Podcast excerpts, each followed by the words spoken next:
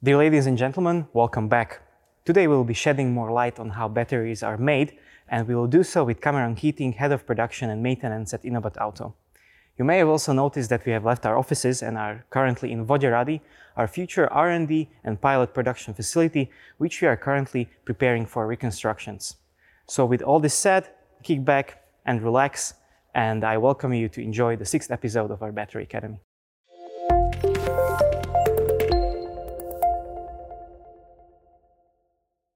Cameron, tell us a bit about yourself. My name is Cameron Keating. I'm from the USA.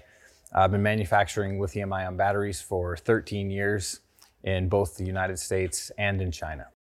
Okay, so we're extremely happy to have you on the team and all the experience that you bring to Inobat. Uh, concerning the Battery Academy, uh, our audience already knows what batteries are made of and have a rough idea about the supply chain. So, Cameron, tell us what will happen to all of the components once they enter our doors in the future?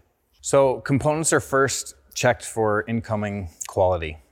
Once they pass uh, that inspection, then they'll move into a production area, which will be here in the future.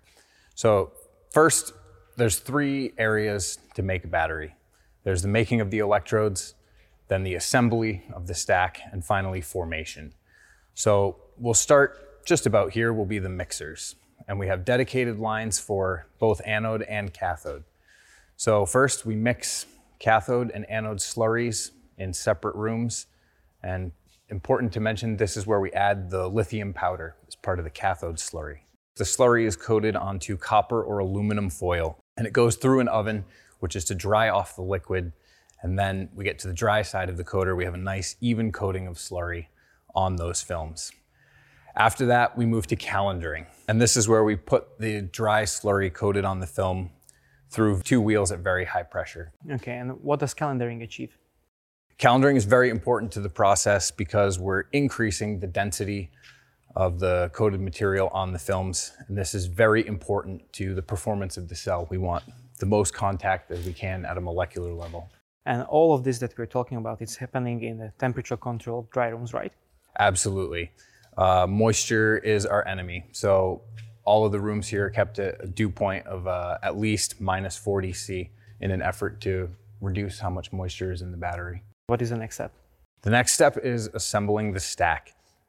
So the first part of that is we need to take notches out of uh, these rolls, which then get fed into magazines. And then we assemble these into a stack with a Z fold. so cathode, anode, cathode, anode with separator and a Z fold in between. So then that stack is taken, put, placed into a pouch. That pouch is deep drawn from aluminum foil. Then that pouch is sealed up, and then we add electrolyte, which is the liquid that allows the lithium ions to shuttle back and forth between the anode and the cathode. At this point, we have a sealed battery that's almost complete. Then uh, we get to form and aging, right? Uh, what is that good for? Formation is the first time you pulse electricity through your cell.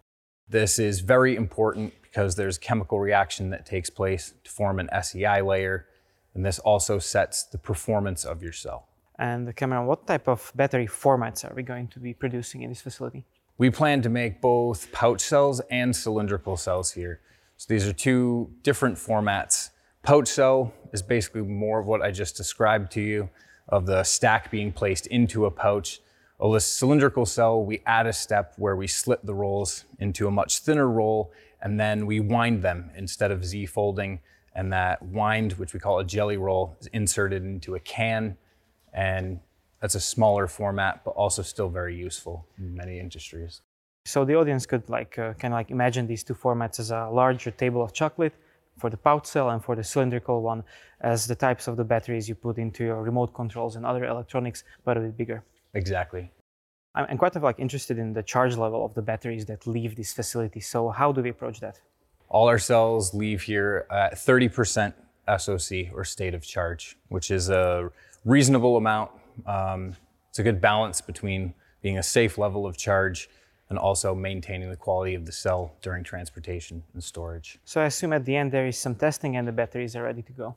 Of course, uh, all our batteries will go through uh, some extensive testing to make sure that they're leaving here at the, only the highest quality level.